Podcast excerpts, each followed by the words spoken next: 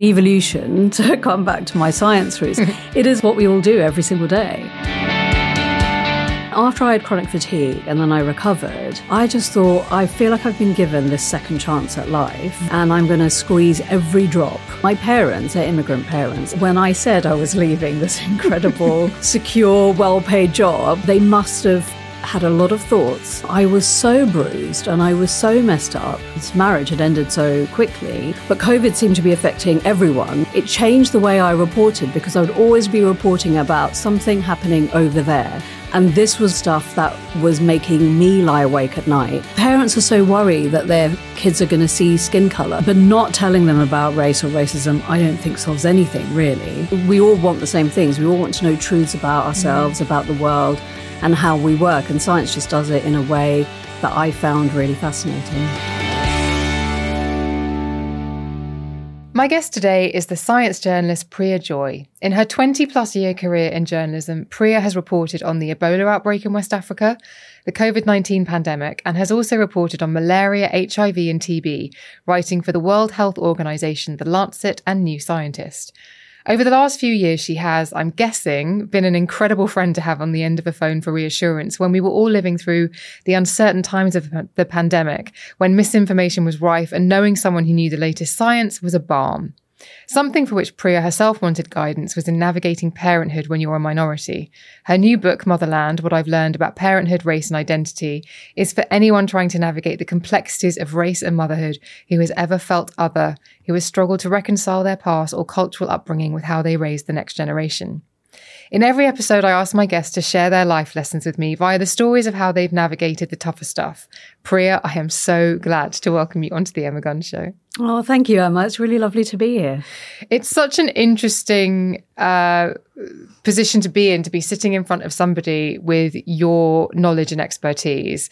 And I mentioned in the introduction that I can only imagine that during the pandemic, when there were lots of people out there saying, follow the science, that your phone must have just been ringing off the hook. It really was. I had people sending me DMs on Instagram, people I didn't know and had never met. And that was unusual because although I had a bit of a profile on Twitter, I wasn't used to people directly asking me for advice. And so I had to sort of balance this tightrope with one, with wanting to reassure them and tell them what I knew, what the science was telling us, mm. with also saying, I'm not a doctor. So that's a fine line between not dispensing medical advice. Mm-hmm but in terms of preventing disease, there was so much we knew already wearing masks and keeping distances and just not doing anything that you really wanted to do, which was going to be really fun, which was probably also risky. I had to kind of be the mum and go, no, you can't go to that party or you can't hang out with 10 people or 50 or, you know, whatever the numbers were at that point. So, um, yeah, so I was trying to tr- strike a balance. That must have been the most incredible time where life meets work in a sort of in the most in the most huge way. For you as a science journalist was it like oh this is really exciting but then it became terrifying? Like what was your personal experience of being sort of front line in terms of front line on the information?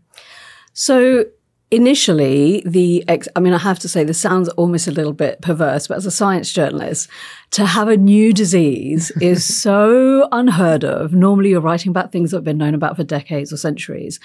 Um, this was new. It was moving fast. We didn't know how it was evolving. People were sequencing the genome and it was really it, i mean yes it was exciting scientifically from that point of view. However in parallel so many people were dying and getting so sick and this was um, we were seeing really healthy people get sick as well. So it made it pretty terrifying because you just never knew if it was going to be you. With other things, you normally know the risk factor, say with malaria, if you go to a place with lots of mosquitoes mm. or HIV, if you have unprotected sex and you're gay, you might, you know, you might be more likely at higher risk. But COVID seemed to be affecting everyone and there were so many unknowns and I have a little girl. So we didn't know how it affected children. Um, for a while, we didn't know how it was being spread. I don't know if you remember, there were times when people were washing their vegetables and like er, like wiping down cereal boxes. the postman would turn up and you'd be like, "Get back!" Yeah, exactly. Spray, you couldn't, you didn't want to touch it for hours. Yeah. So there were so many unknowns. So and and it just, I was in a 24 hour news cycle basically. I was writing about it, thinking about it, WhatsApping my editor constantly, 11 at night, midnight. And um, and then I had a kid at home as well. Who was my my um, husband was teaching her whatever he could out on the little terrace so that I could work. Um, so it was a really strange time. Yeah, really strange. I, I can't even imagine from that perspective, just new information everywhere, but also this sort of pull from your life of people saying what's really happening because i know what it's like when when a celebrity story breaks my friends yeah. message me and saying what's really happening so i just think there must be that parallel of when there's a science story or yeah. something like that the same must be happening to you like what's really going on what aren't they telling us i think what it did as a science journalist and i've reported on stories for about 20 years it changed the way i reported because i would always be reporting about something happening over there mm. that might be somewhere in asia somewhere in africa and and it felt quite impersonal. And this was reporting on stuff that was making me lie awake at night. Mm. And it gave me a huge amount of empathy because when you're reporting on, let's say, malaria or HIV, it's not a disease. You're reporting on the person and how they're affected and communities. Mm. So I do think it made me and a lot of other writers in the UK and the US suddenly understand what it's like when you're in the crisis and you're not just reporting from afar from your comfy sofa. That's really interesting. I guess that just changes the framework within which you work moving forward. Absolutely. Yeah. Yeah. Interesting. Okay. So I always ask my guests as sort of an opener, it's a good get to know you question. So, how would you describe your relationship with taking risks? So, I think I like taking risks within certain parameters. So, I've moved countries a couple of times without tons of deliberation beforehand. I moved from England to France when I was working for the World Health Organization across the border in Geneva. And I remember the conversation, I think with my husband was literally while we are in Sainsbury's going, I've been offered this job. What do you think? And we talked about it a little bit. And then I think by the time we'd done our supermarket shop, we decided we wanted to move. And then moving to Barcelona, I remember we were sitting next to each other in bed and we knew that Brexit was coming. And so we wanted to live in Europe while we still could. And we talked about Spain and then we talked about tapas. And then we sort of just like made these decisions in a way that to me felt almost not uh, frivolous or flippant, but just really rapid. Like mm. we were mm. like, yes, let's just go for it. But then I did fill in a form for an independent financial advisor, and he said my financial risk is I'm super risk averse. So it might be that in situations where I feel comfortable, like I know I can just show up in a new place and make friends and get to know the area but I know nothing about stocks and shares. And so mm-hmm. I feel terrified. And he said, I've got the risk profile of like someone in their 70s who's scared of losing money. Interesting. so he said, I'm so surprised that someone in their 40s is so risk averse. Because the way you said that, making a decision to move countries whilst yeah. on a supermarket shop in Sainsbury's makes me think that's the risk about listening to your gut. It, yes. It's black and white. Do, yes. do we, I feel we should. Yeah let's yeah. flip a coin kind of decision yeah. making. Whereas stocks and shares and investment portfolio oh, requires, oh, well, gathering information and then forming a strategy, which is a much yes. longer process, but it's yes. still risky. Yes, true. Yeah, absolutely. And I think because I feel I'm quite self reliant and quite independent, and I feel like I can be okay in most situations. Well, most situations that are involving being in cities. In the wild, I would be absolutely useless. but in cities, I know how to navigate them and I can generally work things out. But yeah, with finances, I think, oh, I have to talk to finance people. And who wants to do that? Has your uh, relationship to risk changed, do you think, since being a mum? That's interesting. Um, I think it has. I think now it's not so much that I wouldn't take risks. I think it's just that those decisions will affect not just me, but a very vocal eight year old who says that she doesn't want to move schools and that she really like, you know, she expresses um, opinions about the type of apartment we live in, for example. And so it's not that I, we would be completely led by her, where we're the adults and we would make decisions, but we like to be quite democratic in our household. And so I sort of think, oh, yeah, but if we just suddenly move to Thailand, then we'd be wrenching her away from mm-hmm. her grandparents and her older brother and sister. And so it just, it's this realization of, oh, I can't just do I can't just do what I want because I have a kid now. Mm. Yeah. So when I asked you what your biggest risk risk is that you've ever taken, mm. It was part of it was about this move from Geneva to Barcelona. Yeah. But the thing that really stood out for me is the fact that it was a well paid job that you left Yeah. that was secure. It was a fixed term, yeah. and crucially, and I love this, had a lot of perks. Yeah. Which we can un- Yeah. I want to know what the perks are for a science journalist. well, I mean, so this was the UN. So that meant you had a really chunky pension. It meant that your kids can go to any university in the world and they will, their university fees will be paid for, which for a lot of parents, that would be a massive incentive. Um, it would be things like, um, I can't, things like you'd get to the end of a contract and then you get like a random bonus and things like that. So really big financial perks, incredible healthcare. I mean, this is Switzerland after all. So I probably could have had my teeth veneered and my eyes laser. I don't know why I didn't do that while I was there. so those sorts of things, which, and I'm not dissing financial security. I think, especially now when we're in this cost of living crisis, financial security is so important. But I knew that I could move and I hoped we would be able to make enough money to live a decent life. But also, I sort of looked more um, holistically at life and thought there are other forms of security and having more time with me, for example, seemed more important. But it was a big risk and we moved just a few months before the pandemic. So that could have gone very badly wrong as well. But we've managed, luckily, to come through it okay.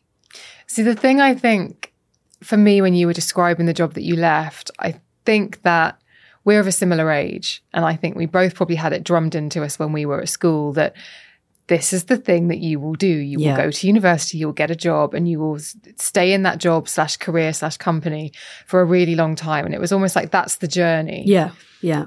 And so, with the job that you had, with its security, with its perks, all of those things, it wasn't just about that. It was that you knew what life was going to look like for the foreseeable future. And that is so tantalizing. Yeah. That's, that is another layer of security, an intangible one, but one that you can kind of bank on. That's right, exactly. And it was also stepping out of the sort of escalator, as you say, of like, of, well, you do this and then you do this and then you hit this sweet spot and then you just stay there till you're retired and your kids are grown up. And I mean, my parents, they're immigrant parents. They're from India. They moved when they were like in their twenties, have worked really hard.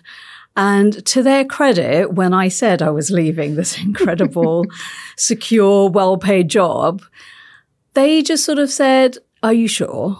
And they didn't say, No, you shouldn't. We don't think you should. They just said, Are you sure this is what you want? And I said, I absolutely think it's what I want. I want to have more time with my daughter and I want all of these other things. I want to. Um, I want to have a life where I'm walking between things and I'm not driving everywhere and this, you know, sitting in traffic. And these are things that are very meaningful to me, um, and as meaningful as financial security. And they were really supportive. And I think it, they must have had a lot of thoughts that they very sweetly just kept in their head and they didn't tell me. And they've been super supportive ever since. Was that part of it? Was I'm guessing from the outside, your job looked a certain way to other people, and I guess there's a status thing there of, well, she's doing really well for herself. Was there? How did that factor into your decision making? Do you care much about what other people think? No, I don't actually. And I, I don't know why this is. And it's not that I think I'm particularly cool. I really don't think I am. It's that I've always gone for things that I wanted to do and that I've loved doing. So I was really lucky that my first job was at an incredible medical journal, The Lancet. And that happened from an internship where I got on with everyone really well. I think I did pretty well while I was there. And I applied for a job and I got it. And so when people know that that was my first job, mm. they're kind of like, oh, the Lancet. And then I went on to New Scientist and then I went on to the World Health Organization. And so it looks like I've had this very well thought out career. But actually, I just thought, what would I really love doing? When I was a new scientist, I was writing about physics and the environment, and I was writing these big stories, and it was really interesting. Then at the World Health Organization, I was working on things like Ebola and really big global far reaching um, diseases like malaria for example and um, making sure that women and children are prioritized so there was uh, it was more from what would I find really interesting? And when I left WHO, it was what would I find really interesting now? And that was moving to another place where I could be freelance. I could just write and work for whoever I wanted, including WHO. Mm. I didn't stop working for them, but I just then could explore things. So I could write a book, for example, which wouldn't have happened if I had stayed in my incredibly busy job. So it was, I, I was always aware of how my career seemed to other people, but I always knew that that wasn't the motivation. You know, status has never really motivated me. Interesting. Now, I would be remiss if I didn't ask you what drew you into your particular line of journalism, mm. because I've talked many times on this podcast. I wanted to work, I wanted to become a beauty editor yeah. for because I thought it would make me beautiful, and I knew there'd be some products involved. And I also wanted to interview celebrities because I thought that that would make me cool. like it was all very superficial. Yeah. Um, so I have to ask, what was it that drew you towards science journalism specifically? So I studied genetics at university because at the time, this was the early 90s, we were just starting to understand how to sequence a genome and find out what it was actually made of. And we were reading the genome of um, human beings, which I found fascinating and really interesting. And for someone who, and I was also interested in stories, I was also always interested in English literature, but this seemed to be a new way of looking at the world and a new way of looking at what it meant to be human because we were sort of looking from the inside out, as it were. Mm. So I then studied genetics and I was working in a laboratory doing very badly because I have no skill for laboratory work. I don't have the patience to run tests for hours and hours and I would be reading Hello magazine in between, in between, um, in between these experiments. And I remember a supervisor saying to me, why are you here? Like she just said, what, what are you doing? What are you reading about? I don't know, the Queen of Spain when, when you, you know, so that was telling me I, this wasn't exactly the right place. Mm. And then I managed to do, um, I got onto a master's at Imperial, which was science communication. And suddenly these two things, my love of storytelling and science came together. And then I, I knew, I was like, I was so happy and I knew that that was it. And to me, science and literature tell stories about people it, we all want the same things. We all want to know truths about ourselves, mm. about the world, and how we work. And science just does it in a way that I found really fascinating. What's the most thrilling scoop or story or um, event that you've covered? I think it was probably writing about um, in the HIV world, there was a moment where they found that the treatment for HIV could also be used as a preventive. And now it's called PrEP. Mm. Um, and that was a few years ago. And I was at this big HIV conference where that was being discussed. And I remember interviewing people about it and writing about it. And it was good 10 years, maybe more now. And that I thought, wow, this is going to be game changing. Mm. And it's going to prevent so many illnesses, so many, save so many lives and really revolutionize, um, life for the gay community because now they're not living quite in fear as much and their lives aren't dictated by it. And so they can have a bit more of a regular life. Mm. And that I thought was incredible that, that a scientist just happened to f- discover that. It is. It has gone from the adverts in the eighties with the two with the tombstone, absolutely, and death sentence yeah. to something that's manageable and yeah. preventable. Yeah, which is just you got to love science. It's incredible. I know. You got to love science. Yeah. I always talk about that on this podcast. Yeah. It's like I, particularly in in as a beauty journalist, like you can sit in a couple of camps, and I definitely sit in the science camp mm-hmm. with the science geeks because I am so I'm reassured by evidence and data. Yes, absolutely. Rather than someone saying, "Oh, this crystal made me feel amazing."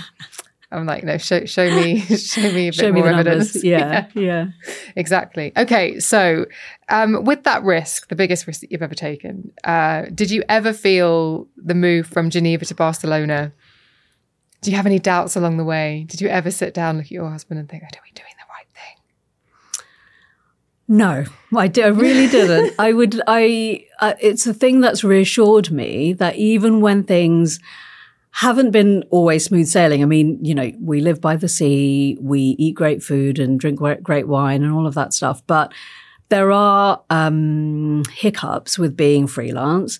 You have to chase people for being, you know, to get paid and all of that kind of stuff. Mm. And then um, during the pandemic, I remember feeling very far away from my family, but then we wouldn't have felt any closer if we had been in Geneva. Mm-hmm. Um, I think the only thing I really miss being there is just the landscape. It's mm. so breathtakingly beautiful the mountains and like green meadows and the lake. And I do miss that, but I can always visit. Mm, that is the thing, isn't it? Yeah. So, what would you, how would you describe your relationship uh, or how you deal with adversity on a scale of one to 10, 10 being I'm excellent at it? Um, I would say maybe a seven. Okay. Yeah, between a seven and yeah, I don't know. Let's not over, not let's not overstretch. I was going to really up my number. I'd say a seven. I think I'm very good at crisis management, and in the moment, I can just get on with things. But I do that in a way that I don't know if is super healthy by compartmentalizing. Mm-hmm. So something terrible could happen, and I can just compartmentalize it and then go, okay, I'm going to crack on with my day. I'm going to go pick up my kid and then, you know, march on. And then I sometimes process things a little bit later on. Um, but I also, I mean, I'm blessed that I live with two people who are super positive and optimistic. My husband and my daughter are generally people who get up and they're singing and, mm-hmm. you know, they're really optimistic. So even when I'm feeling a little bit glum or I might have a tendency to just sink into watching Netflix in bed and, you know, they will pull me out and sort of go, oh, come on, we're going for a walk, we're going to get a coffee. And so being surrounded by positivity, I think is really helpful. Um, yeah. Are you, your very nature then, would you say you are positive, but you have moments of maybe needing that push? Yes. I think overall, when something bad happens, my, my response is more positive than negative. Mm-hmm. I'm not a pessimist by nature at all. I like to hope for the best and to to assume things are going to go well because you don't actually know how it's going to turn out. So you mm-hmm. may as well just assume it's going to work out fine.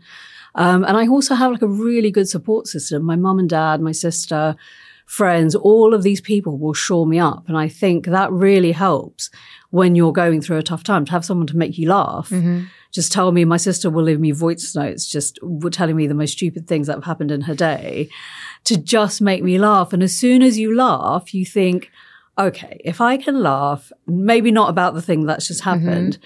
But then I can work out a way to get through this and make a plan. And I'm a big believer in making a plan mm. to get through things. I think compartmentalizing actually is quite healthy because if ever I've definitely been that sort of person who would ruminate. So if something happened, it would then seep into every compartment. Mm. And I couldn't, I wouldn't be able to enjoy myself, or I wouldn't be able to en- enjoy a meal, or enjoy a conversation with a friend, or enjoy a walk. I would realize I'd been on a walk and had come back and hadn't, did I even look up? I don't remember right. seeing yeah. the trees or any yeah. people. I've just been, and I actually think saying it, that problem is there and it's going to be there in 45 minutes when you're back from that thing or you've had that conversation can actually be a really good coping mechanism. Yeah. Yeah. I mean, it served me really well. so, are you so. the person that people lean on in a time of crisis?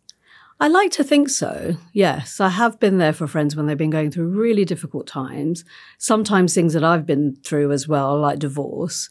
Um, and I know it can sometimes help to talk through, talk to someone who's been through the same thing, even if their feelings and emotions about it are not necessarily the mm. same or the circumstances are different. Um, and I do like to listen to people. I'm more of a listener than a talker, I think. So hopefully that means that they, yeah, that they feel like they can talk to me about stuff. So your obstacle, I ask about adversity because it's mm. interesting to see how people handle obstacles. And yours is that you became sick in your twenties, yeah, with chronic fatigue syndrome. Yeah. And I know that there are probably people listening to this who've experienced similar. It's something that's come up a few times in the Facebook group, actually. And well, for, paint a picture for me. How did that manifest for you? So first, I caught it. Um, I got caught glandular fever, um, also called mono, and that's a very um, quite a lot of people. I think it's something like ten percent of people who get that might then go on to develop some kind of fatigue. In my case, it was chronic fatigue, so that means always being tired, but not being tired in a way that you have a nap and then you feel okay. It's a kind of fatigue that sleep or rest doesn't really relieve. So I could have an entire night's sleep and wake up absolutely exhausted. Um, and for some people, that fatigue is purely physiological and it's something that's happening in their body. For other people like me, there's a strong psychological burnout component as well. So I got the virus, um, which is Epstein Barr virus that causes it. And then because I was also going through burnout at the same time, the burnout sort of like doesn't really let your body recover. And then that's what keeps you in this chronic fatigue state. So, you know, rather than just kind of clearing the virus and then being better, I was still in so much burnout that I was in this permanent limbo of always being tired, feeling unable to walk more than I think at my worst, I couldn't walk more than about three minutes continuously. And I'd have to stop and have a little sit down and a rest. Wow. Um, and so then for me, I mean, there are lots of ways that people recover, and some people unfortunately never recover. But for me, traditional doctors, um, I mean, I tried all kinds of things. I went to um, a GP and you know, didn't really get anything because people still didn't know enough about the condition. Mm. I then also saw various herbalists and acupuncturists because when you're really sick, I mean, it's easy for healthy people to sort of criticize when people do kind of nutty, you know, uh, things. But um, yeah, I was quite desperate. I, in the end, I saw a therapist and she helped me figure out these symptoms of what were actually burnout. And when I figured those out and worked through those, the fatigue actually started to lift. Oh, wow. Because for me, it happened to be a mostly psychological thing. And, you know, some people sort of describe it very um, dismissively as being all in the mind. I mean, lots of things that happen are in our mind. Our entire consciousness is in our mind. So I think, you know, it being in the mind isn't, isn't, doesn't mean it's um, trivial. Yeah, so that was nearly two years from start to finish of working through that. It sounds like you were living in cotton wool. Like there was absolutely, yeah. I remember um, very clearly the bedroom that I was lying in at the time. We were living in Chalk Farm. Um, this was my ex-husband, and I remember just constantly just looking at those four walls and a couple of paintings and the dresser and thinking, is this just going to be my world? This and the living room um, for the rest of my life because I I went for a little while on forums, which I then quickly got off of because for me it wasn't helpful. And there were people on there who'd been sick for like twenty years, and I just thought, oh, maybe what you know. When I was in my twenties, my life was just mm. kind of starting. So I'm really, really thankful and grateful that I was able to come out of that and just live life normally you described it as it was almost like that was a moment where there was your life before chronic fatigue syndrome and then yeah. your life afterwards. How yeah. did it affect your perspective on life?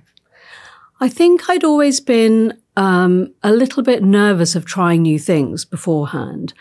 I mean, I hadn't yet learned how to drive. I tried having a few driving lessons. I hated it. And then I just thought, no, this is not for me.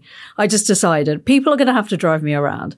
and I didn't try um, very like water sports that I wanted to try or go parasailing or skydiving because I just always thought, well, that's for other people. That's not for me.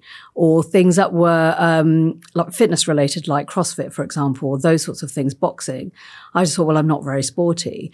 And then after I had chronic fatigue and then I recovered, I just thought, I feel like I've been given this second chance at life mm. and I'm going to squeeze every drop of life from it. So I started, I learned how to skate. I learned how to drive. I went skydiving. I told my mom afterwards because I knew she was going to freak out.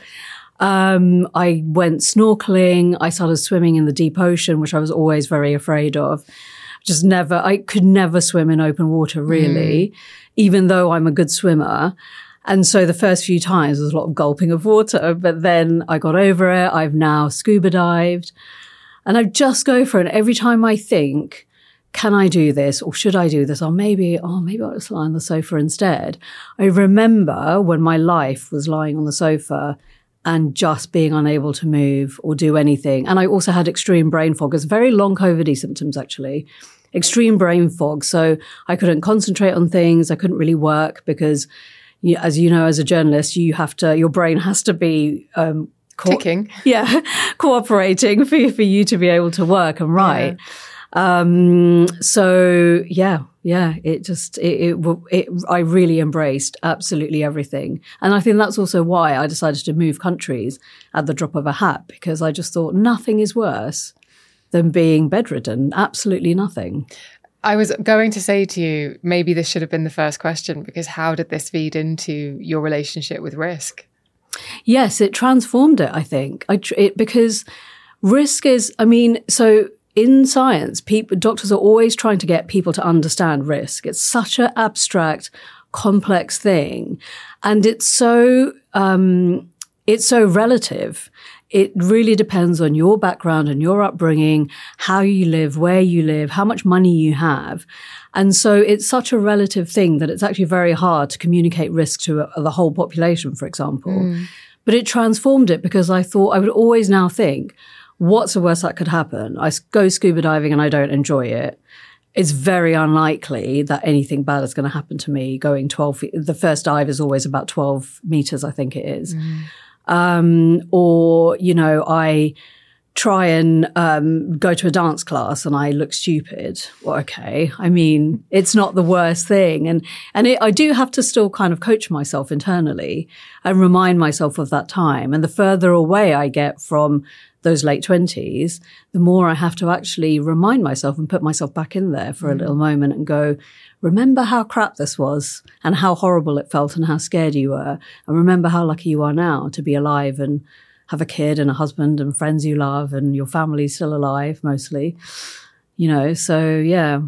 I'm interested you said that doctors are trying to figure out what risk is does that mean they're trying to define it or well it's it's for example it's um, say with covid when covid happened when you were trying to so with lots of diseases there's a certain there's um, what's called the r number of how many people they will infect measles can infect you one person can infect 18 people covid was much lower but still pretty high so it's about how you communicate how many, what does that mean? Or like mm. someone might think, oh, if I infect three people, but if I'm in a group of 100, maybe that doesn't matter. Someone else they would come, oh my God, I can't, you know, so it's, it's how, it's how you perceive broadly what is a bad thing or what your own personal um, ethics are about about things like that so that's why to, to communicate to people you need to wear a mask because even if you don't get it, you have, you might spread it to someone else.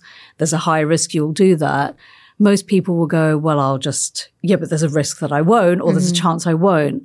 And, um, yeah, I mean, it probably taps into whether you like gambling or not, you know, it's, it's a fa- fascinating sort of psychological aspect to risk. This is quite uh, putting you on the spot a little bit, but if mm. you had hmm. to define it, if you when you read that questionnaire and you're like, "What's the biggest risk you've ever taken?" Yeah, what what does risk mean to you? I think it means that there's a high likelihood things will turn out badly or things will turn out in a way you don't want them to.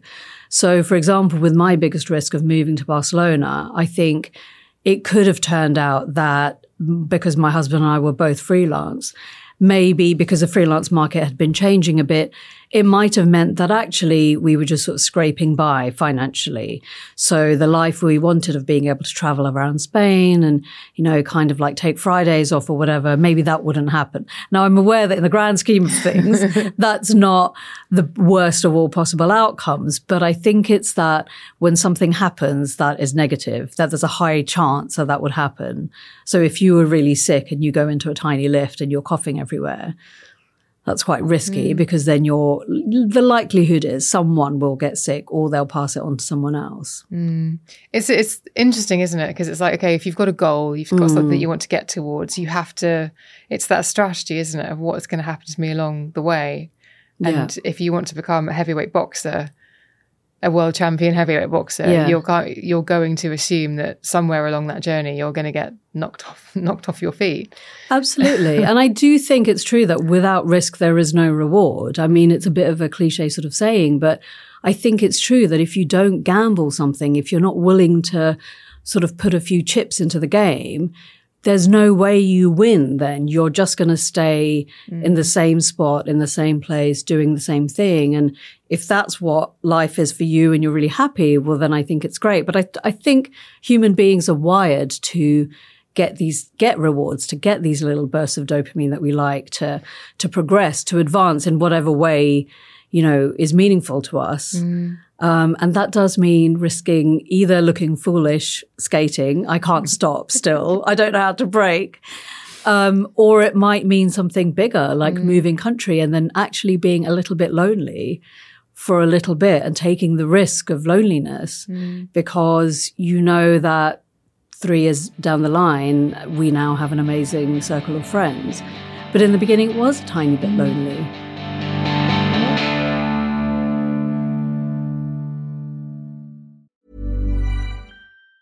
Even on a budget, quality is non negotiable. That's why Quince is the place to score high end essentials at 50 to 80% less than similar brands. Get your hands on buttery soft cashmere sweaters from just 60 bucks, Italian leather jackets, and so much more. And the best part about Quince, they exclusively partner with factories committed to safe, ethical, and responsible manufacturing. Elevate your style without the elevated price tag with Quince. Go to quince.com slash upgrade for free shipping and 365-day returns.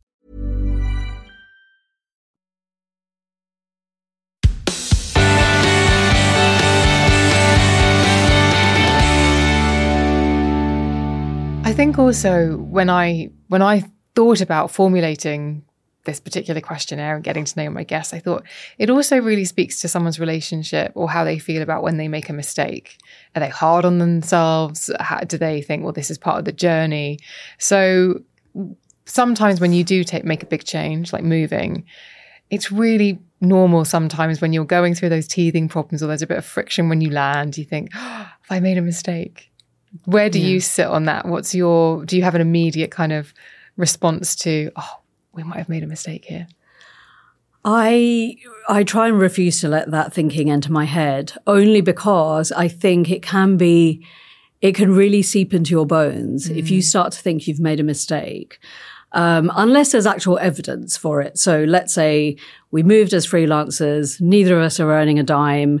Uh, we're really lonely. Our kid hates it there. So then the evidence stacks up and you think, okay, Maybe, or maybe we ha- we've made a mistake, or maybe we need to change how we're doing things. But if things just feel uncomfortable, you know, those moments in life where it's uncomfortable, but you know the likelihood is it's going to get better, I literally will just look in the mirror and go, it's going to be fine. It's going to get better. Don't mm-hmm. worry. And just charge on because it is just changing your mood a little bit, changing your perspective a little bit to then go, okay, what can I do? If I am feeling really lonely, what do we do? Do we go and do like a, a meetup thing, one of those meetup groups, or do I join a new class or sort of like problem solving from that kind, that point of view? This leads really neatly into my next question that I want to uh, unpick with you, which is about one's feelings about regrets. Mm. And um, you you you talk about your biggest regret? And it was, again, it was interesting when you were talking about making a mistake there because you've taken so much learning from yours. I'll let you explain it in a minute. So you didn't see it as a mistake. You kind of go, oh, I understand why I did that. And I've learned from it. Yeah. And I've moved on. Yeah. and it's a very smooth, calm process. Yeah. But um, you put it under regret. So explain what it is because it's about after your divorce and moving to Mumbai. That's right. What did I say? Have I regret I completely um, living with somebody, oh, yes. and this basically it was this yes. being with somebody because stability yes. was the thing that you yeah. were craving, but perhaps yes, not that version of it. I had, I had two things I was going to write there. So this was, so yes, I got divorced. I had been with my ex husband for about a decade. I didn't see it coming really. Oh. So I then, soon after that, I moved, I think I moved back to London maybe three days after we separated because he wasn't interested in having any counseling or anything. It was just a very final, we're done. Um, oh, so that tough. was brutal. It really was brutal. And then I moved back to London. I lived in the apartment that we had owned before we moved to New York. This, it, it was in New York that we broke up. Um, and then I was living in this apartment that I'd owned with my soon to be ex husband it felt pretty horrible being there, as you can imagine. There was all this sort of like, I mean, I'm not a really energy hippie woo woo person, but there really was some very dismal energy in that apartment. Um, and I just didn't want to be in London. And everyone I met, um, met up with friends and so on, were really sad for me. And I understand that. But what it meant is that I couldn't have a conversation with people without having to relive everything. And I think mm. anyone who's been through some any kind of crisis or grief will know this feeling of you sometimes just sometimes you do want to talk about it, sometimes you just don't. Mm. Um, And so I thought the best place to go would be India because I had cousins there, I had some friends there. And I went to Mumbai and I happened to meet someone um, and I lived with him for a bit. And it was, I think, now in retrospect, I see that I just needed a bit of, I just needed to feel like my life hadn't been blown apart when it had. But I was sort of trying to recreate something with someone that I really shouldn't have because he wasn't the right person. Um, and now when I look back on it, and now I have a kid, and um, I my you know my time is a lot more constrained in terms of where I can go and for how long. I leave her for a week, and that's possible every now and then, but even then. Um, it's tough. So I sort of think, why didn't I just like take off and go to Thailand? Because I had been thinking about doing that and go and work as a journalist there. Or why didn't I just go traveling around the world? But I think that's an, a really easy thing to look back on and go, why didn't I make mm. those decisions? But at the time, I was so bruised and I was so messed up because this relationship and this marriage had ended so quickly. I just don't think I was in the kind of headspace to go traveling solo. And I know that actually, although this person I lived with didn't end up being anyone that I stayed with or stayed, even stayed in touch with, that sort of gave me a safe space more or less, to kind of figure out what I wanted to do, to sort of heal, to go and meet lots of fun people in India and go to parties and stay up till five in the morning and do all of those things. And I came back to England a couple of times, but I also traveled within India. So I discovered parts of this country that is also home to me that I had never really been to. I went to Jaipur, went to the literary festival there.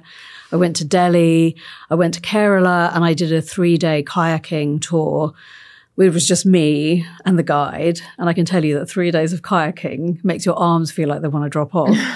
but it was that. So I sort of had, I think what I did was I allowed myself these moments of exploration but within this very sort of safe bubble. Mm. And so now I just try and have compassion for that me 11 years ago.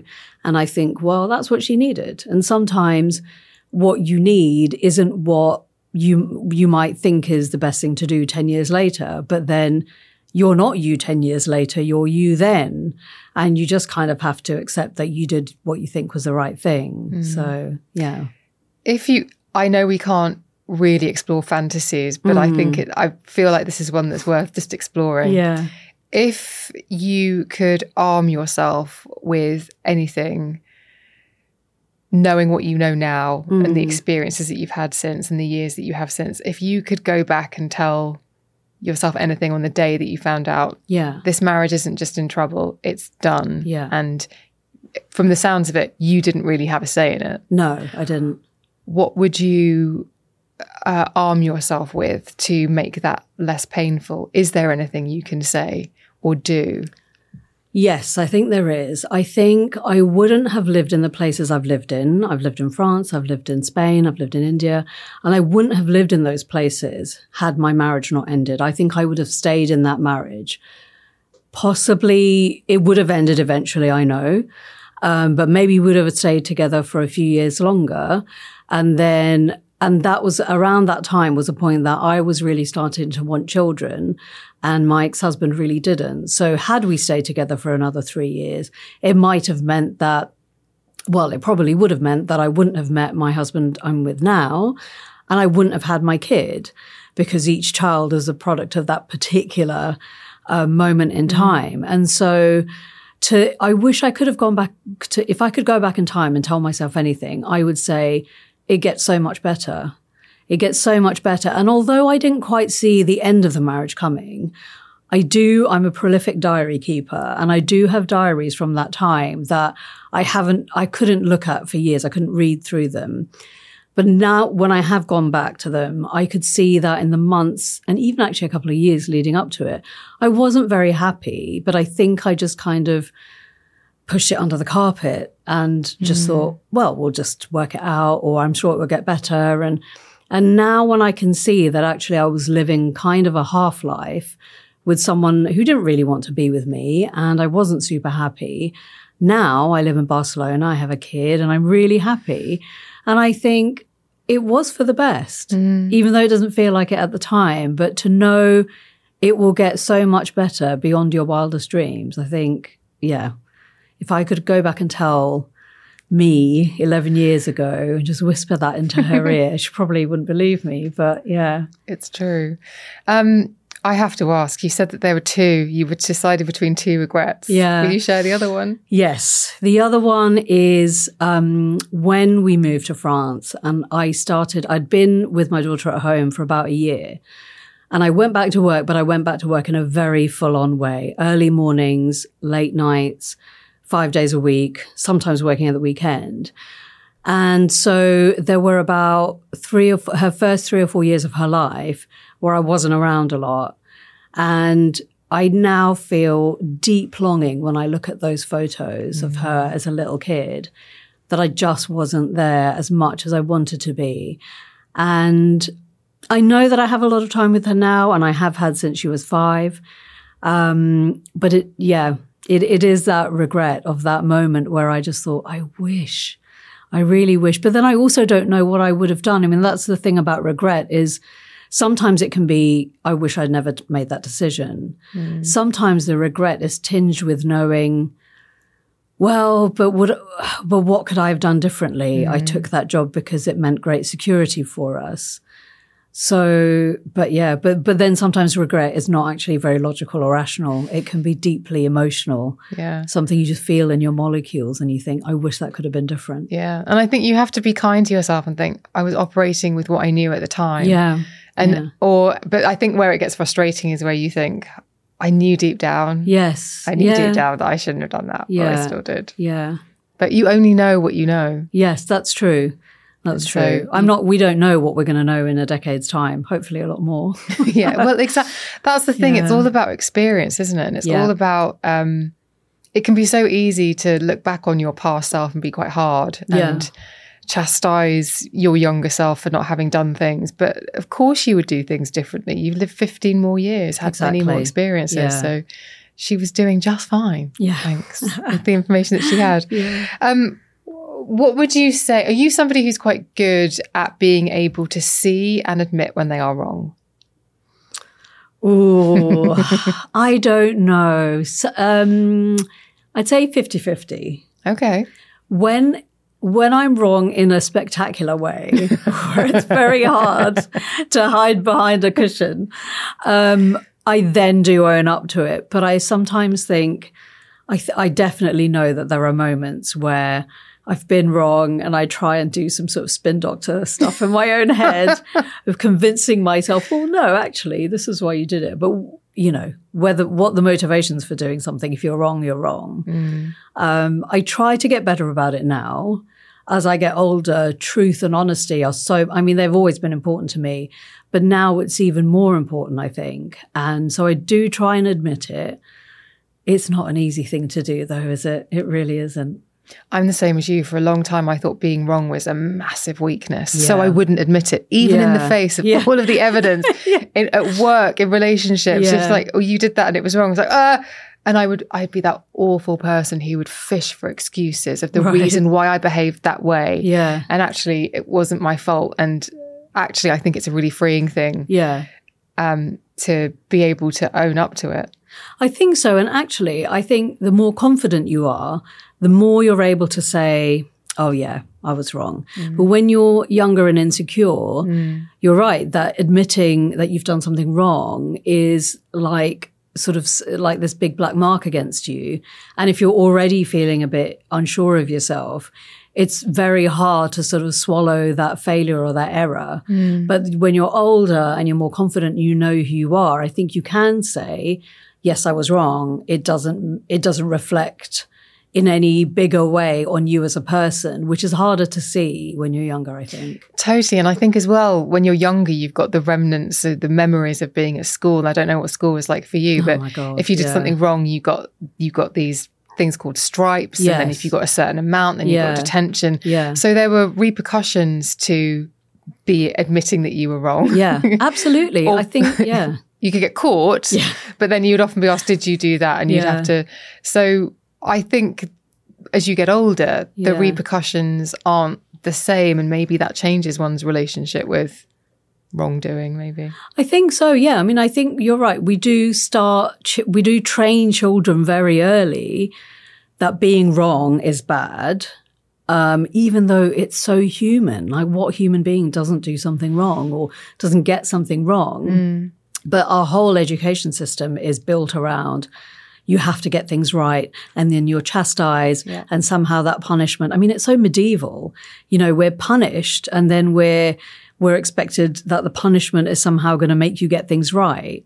And I think that sort of like, yeah, those those knockbacks are kind of forever live on. Mm. And even when you're like in your in a job in an office and you're an actual adult and you're thinking, oh no, I'm going to get detention because I like fluffed a press release or something. Yeah. I loved the the time that you've told me about uh, about when you were wrong, because I asked you about a specific time, and I really liked this because I thought there were quite a lot of layers to it. But would you describe for listeners um, the situation when you had to go? Oh, actually, you know what? Yeah, I was wrong there. Yeah.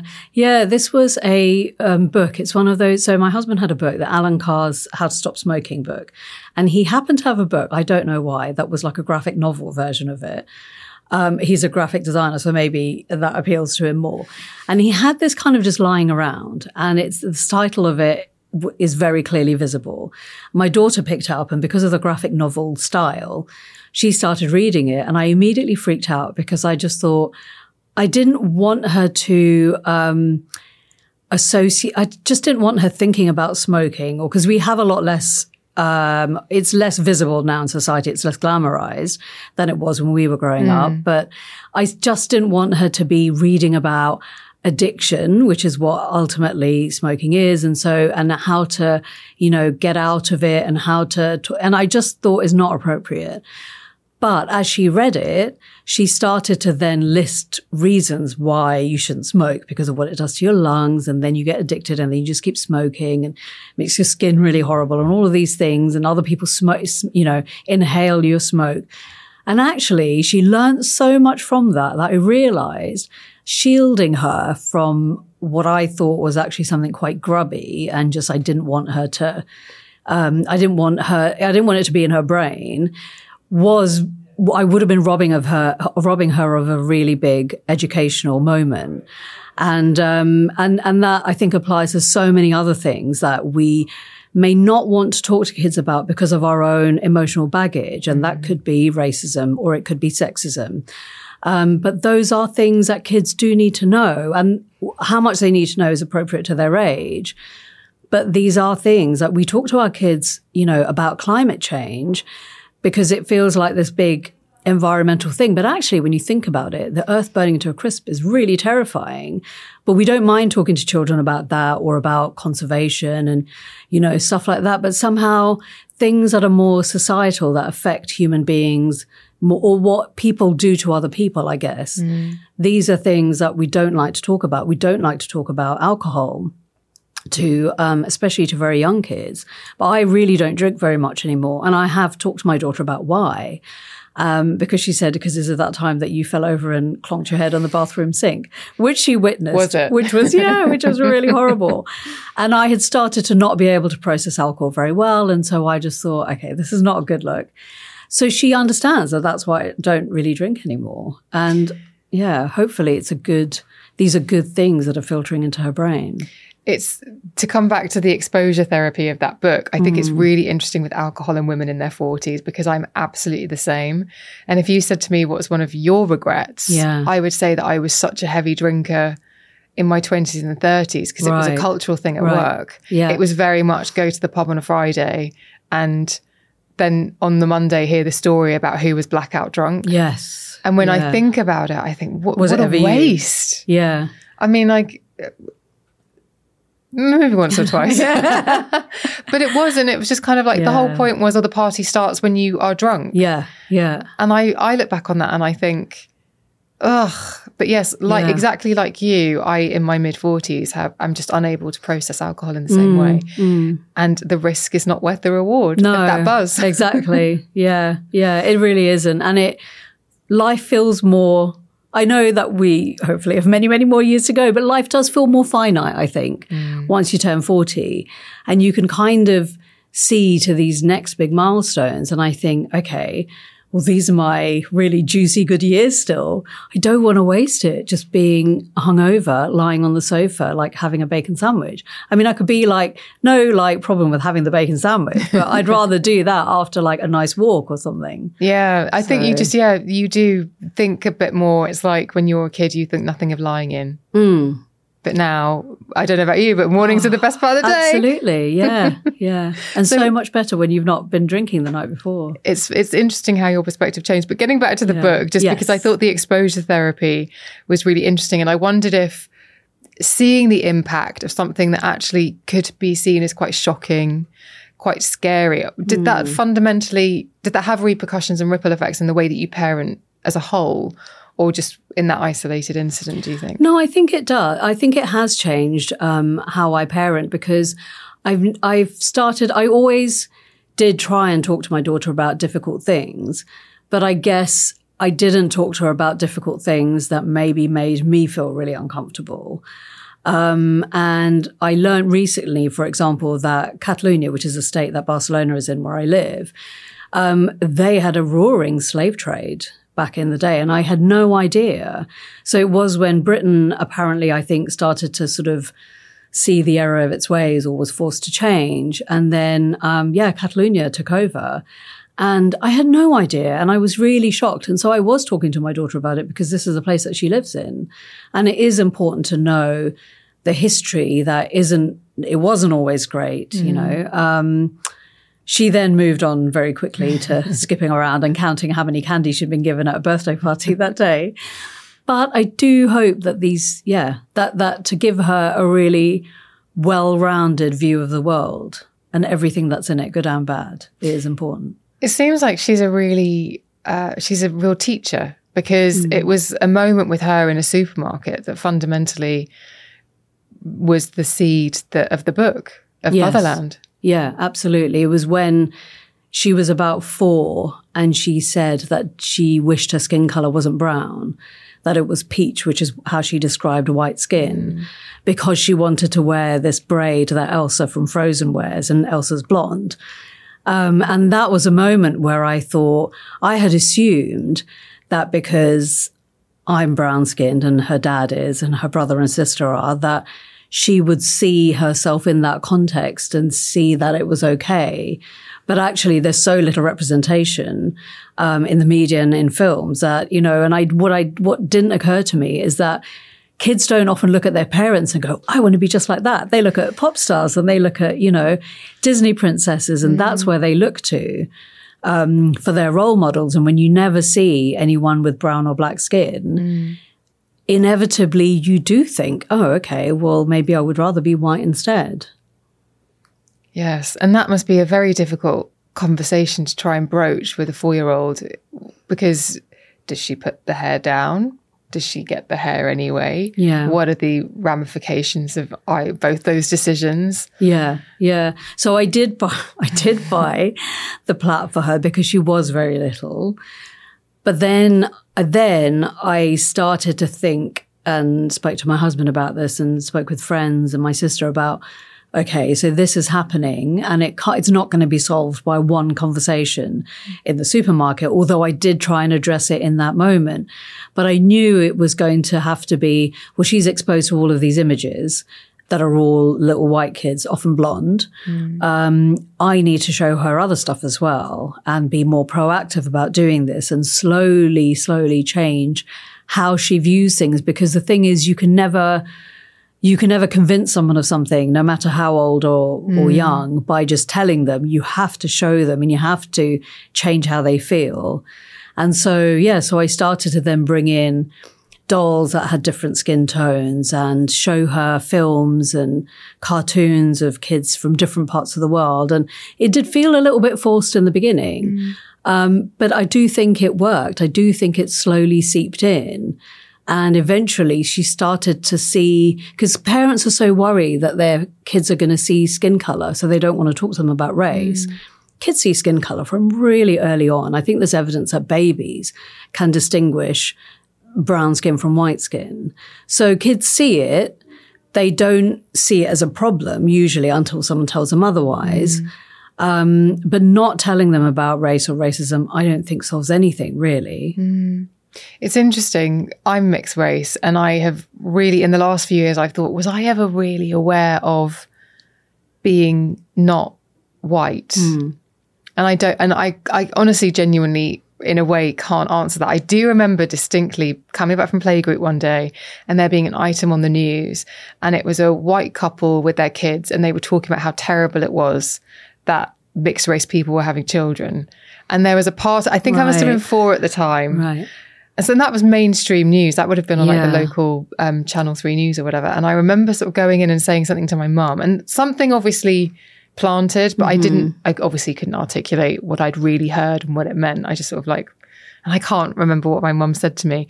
So there were little things like that. Yeah. But I wonder how my childhood would have been different had I been exposed to other things. And so I guess it is about making sure that you are showing the spectrum of people, not Yeah. just one thing. Because if if the result of that is that somebody feels less than mm-hmm. othered or that they're not good enough, and that's all been subliminally subliminally installed, that's really that can be dangerous. Yeah, absolutely. And I think the thing is that kids absorb so much. They are in, when they're, especially when they're really little, they are in constant receive mode. Mm. And that could be, oh, I, you know, dogs seem to run after cats. It could be very mm. mundane things like that. But it will also be, oh, that person with darker skin was treated not very politely by this person and they won't know why. And as you say, mm. when you were watching that, that news item, you probably couldn't even articulate even to yourself or even know why that maybe made you feel a little bit weird. Mm. But it obviously rang some alarm bell in your head. And so kids do pick up on all of this stuff. They just don't have the framework to understand it.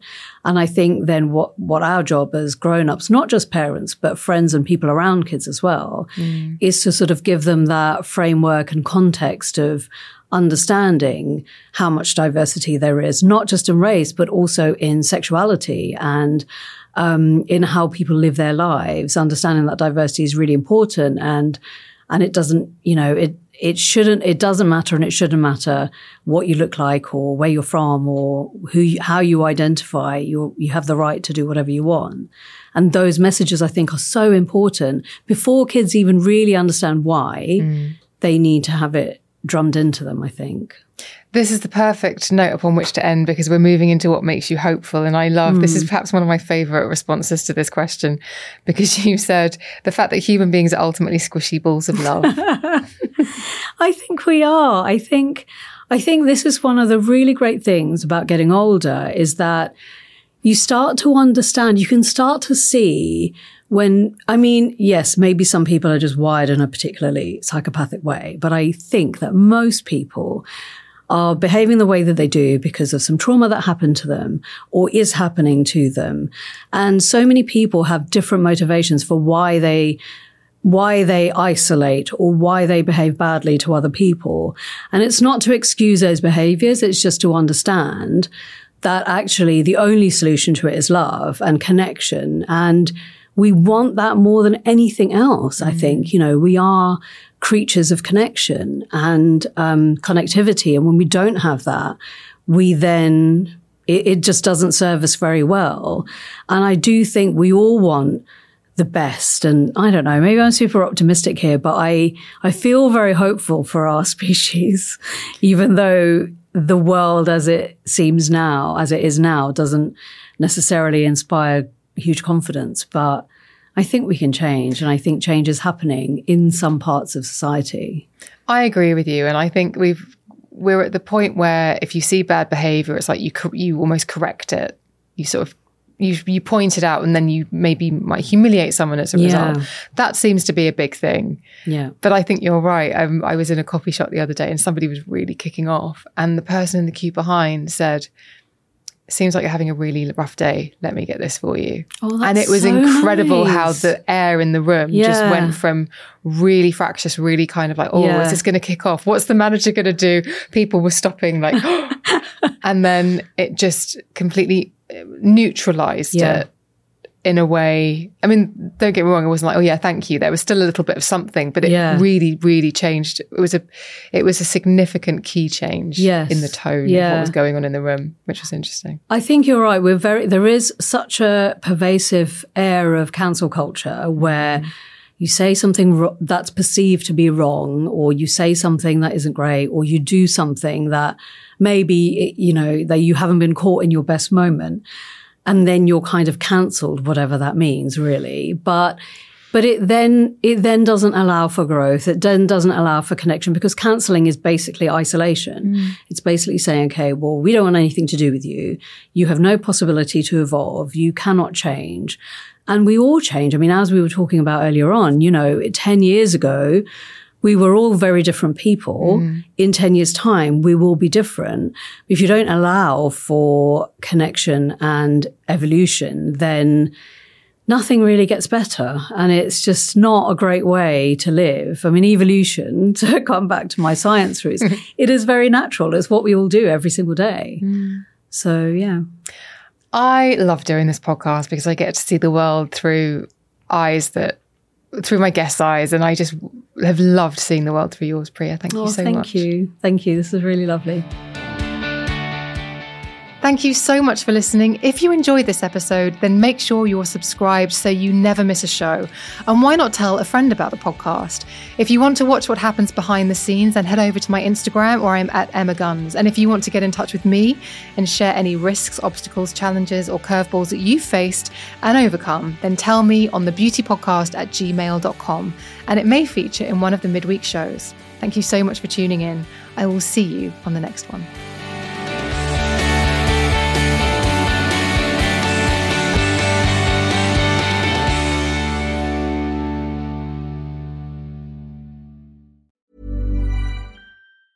Hi, I'm Daniel, founder of Pretty Litter. Did you know cats tend to hide symptoms of sickness and pain? I learned this the hard way after losing my cat, Gingy. So I created Pretty Litter, a health monitoring litter that helps detect early signs of illness by changing colors, saving you money and potentially your cat's life. Pretty Litter is veterinarian developed, and it's the easiest way to keep tabs on your fur baby's health right at home. Go to prettylitter.com and use code ACAST for 20% off your first order and a free cat toy. Terms and conditions apply. See site for details.